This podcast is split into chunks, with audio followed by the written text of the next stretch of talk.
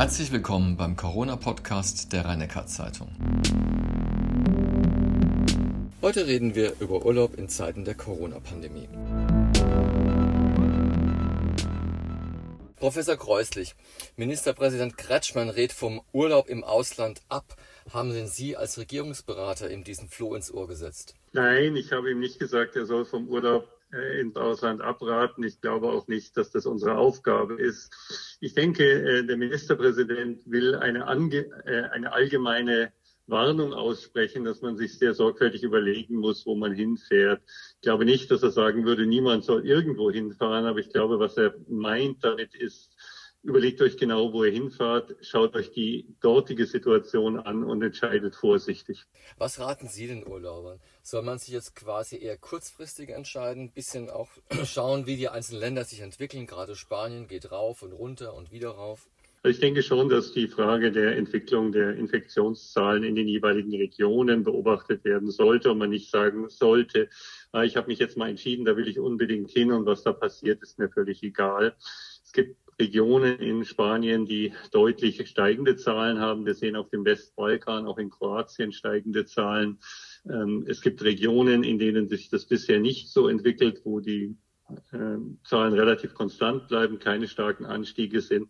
Ich denke, dass jeder, der plant, jetzt in der nächsten Zeit wegzufahren, sich das nochmal anschauen muss und sollte und darauf seine Entscheidung basieren, ob er denn da tatsächlich hinfahren will oder nicht und gegebenenfalls sich auch nochmal umentscheiden. Ich kenne auch eine ganze Reihe von Leuten, die das getan haben und die gesagt haben, nein, so wie sich das entwickelt hat, möchte ich da jetzt doch lieber nicht hinfahren und die dann eben Urlaub in Baden-Württemberg im Schwarzwald gemacht haben. Wenn man jetzt aber äh, so eine Reise bedenkt, zum Beispiel im Auto, man fährt nach Südfrankreich oder so, kommt durchs Elsass, sollte man dann sagen, ja, wenn im Elsass die Zahlen gerade hoch sind, dann tanke ich da lieber nicht, dann tanke ich lieber in Deutschland und das nächste Mal in Lyon?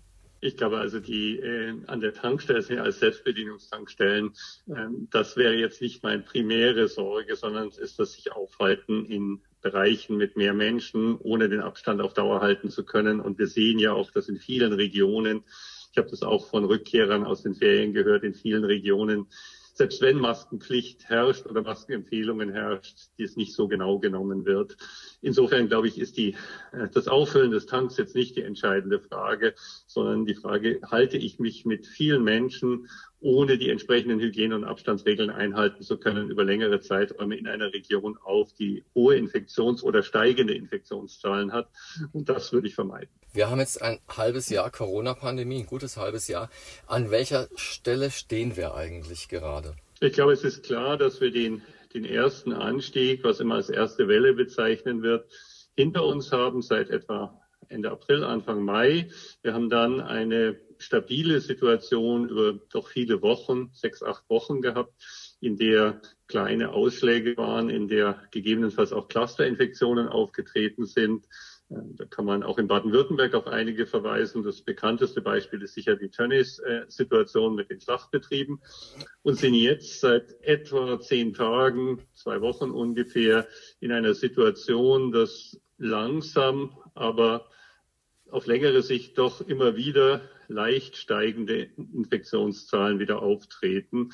Auch hier in der Region hatten wir ja, ähm, und das hatten wir auch berichtet hier in diesem Gesprächen hatten wir Zeiten, wo wir über drei, vier Tage in Heidelberg und auch im Rhein-Neckar-Kreis einen oder keine Neuinfizierten detektieren konnten. Bei der gleichen Zahl von Tests, also sind nicht mehr Tests geworden, haben wir jetzt doch wieder zwei, vier, fünf pro Tag. Allein in der letzten Woche haben wir am Universitätsklinikum so gut 15 Neuinfektionen erkennen können. Das heißt, wir sehen einen nicht dramatischen, aber leichten Anstieg das zeigen auch die Zahlen des Landesgesundheitsamtes für Baden-Württemberg. Das zeigen die Zahlen des Robert-Koch-Instituts für Deutschland insgesamt. Und das beinhaltet natürlich die Sorge, dass wir wieder einen deutlich stärkeren Anstieg vor uns haben könnten. Jede exponentielle Kurve, jede äh, starke Anstieg mit stark steigenden Zahlen beginnt mit einem sehr langsamen, flachen Veränderung der Kurve. Wir wissen nicht genau, ob wir am Anfang dieser Situation sind, aber wir müssen es sehr ernsthaft in Erwägung ziehen. Wie ist denn die Infektion bei der Pfingstgemeinde in Zinsheim einzuschätzen, Ihrer Meinung nach?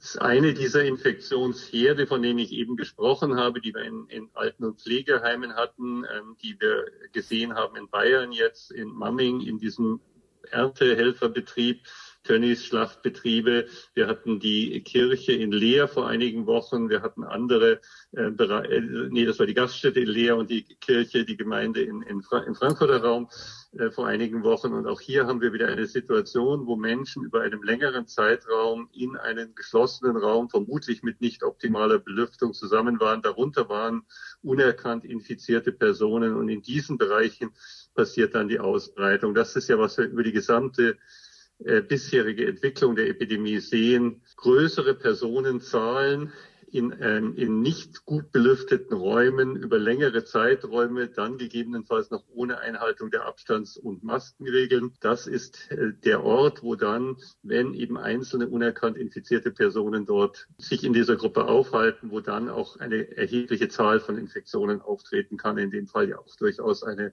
signifikante Zahl. Andererseits ist es auch eine Situation, wo zwar viele Fälle auftreten in diesem Bereich, aber die hängen alle miteinander zusammen und deswegen ist die Nachverfolgung relativ gut möglich. Insofern kann man, wenn es rechtzeitig erkannt wird, eine weitere Ausbreitung von diesen Clusterherden auch ganz gut eindämmen.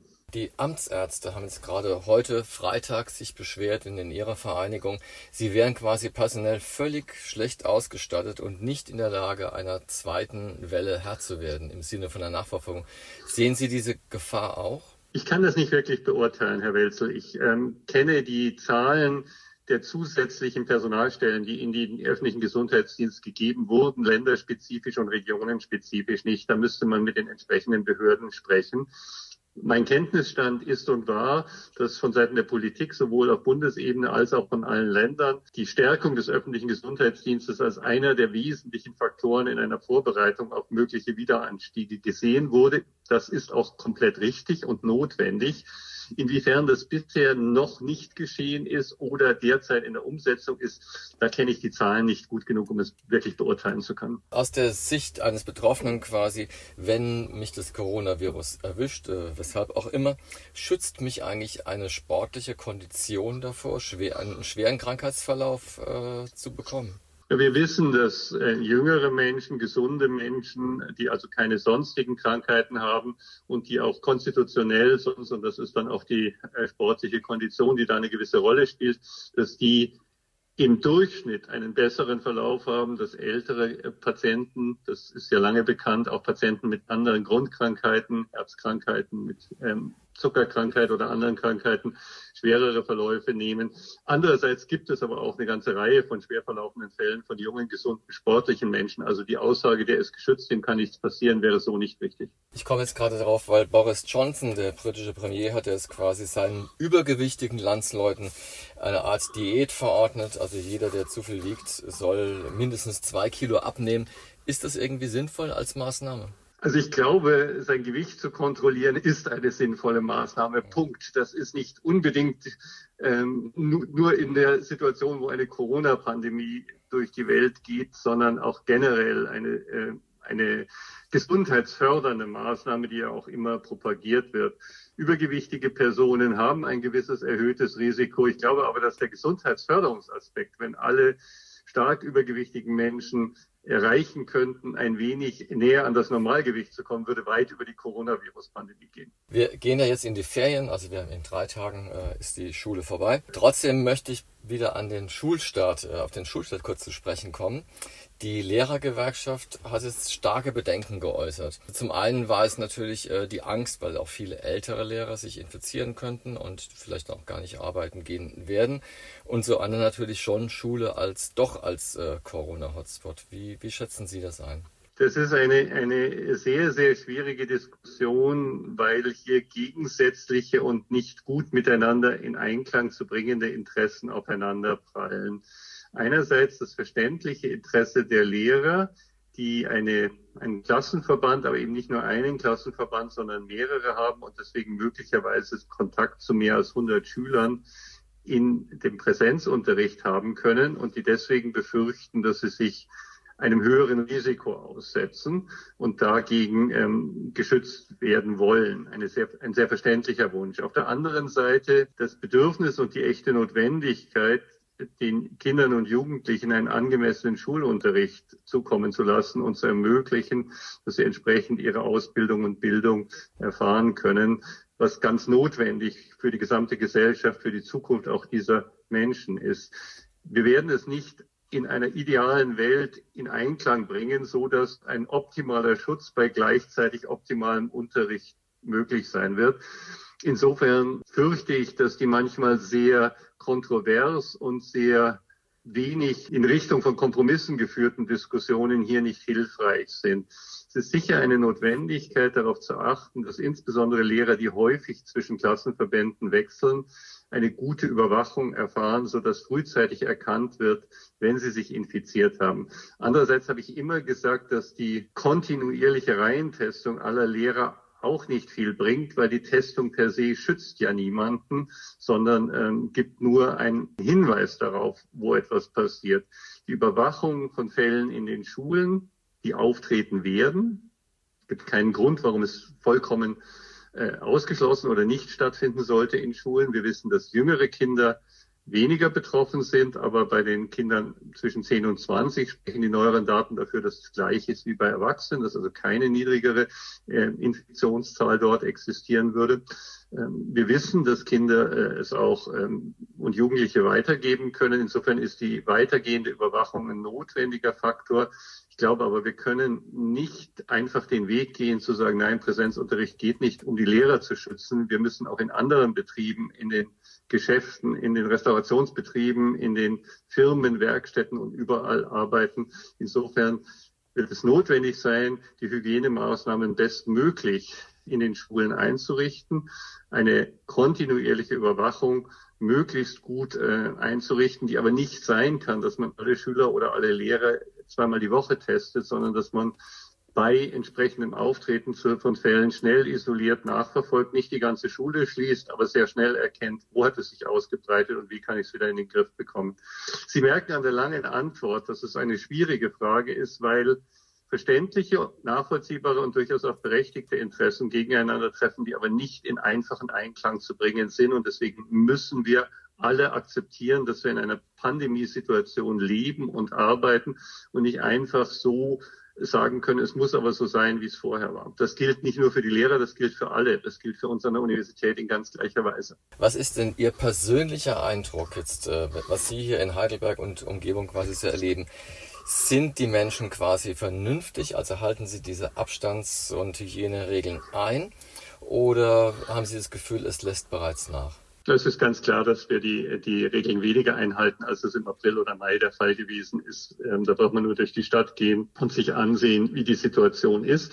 Das ist auch eine nicht ganz überraschende Situation, denn wenn ich sehe, dass die Fallzahlen sehr niedrig sind, dass eigentlich kaum mehr jemand infiziert ist, wenn ich höre, dass kaum mehr jemand in der Klinik ist, dann wird ganz automatisch bei jedem Menschen die Sorge abnehmen. Hinzu kommt sechs Monate Corona, da ist auch ein gewisses Gefühl, jetzt habe ich aber langsam genug davon und möchte wieder äh, einigermaßen normal leben, äh, auch dabei mit vorhanden. Insofern ist das alles verständlich. Ich muss aber eben darauf hinweisen, dass wenn wir uns die aktuell langsam, aber eben doch ansteigenden Fallzahlen anschauen, dass ich allen raten würde, nicht zu sorglos mit der Situation umzugehen und wo irgend möglich die Schutz- und Hygienemaßnahmen bestmöglich anzuwenden. Das muss ich nicht tun, wenn ich alleine durch den Wald gehe. Das muss ich auch nicht tun, wenn ich ähm, an der Neckarwiese spazieren gehe oder wenn ich durch die Stadt laufe und äh, entsprechend bin. Aber wenn ich in engeren Kontakt bin, dann sollte man das vermeiden. Wir sehen Situationen, wo eben an Tischen in Restaurants, wo man ursprünglich und auch jetzt noch sagt, da soll eben eine kleine Gruppe sitzen, Leute sich einfach dazusetzen, ohne zu fragen. Und ähm, alle diese Dinge sollte man vermeiden. Professor Kreuslich, ich bedanke mich für das Gespräch. Das war die 20. Folge des RNZ Corona Podcasts mit Hans-Georg Kreuslich, Chefvirologe am Heidelberger Universitätsklinikum. Die nächste Folge hören Sie in 14 Tagen.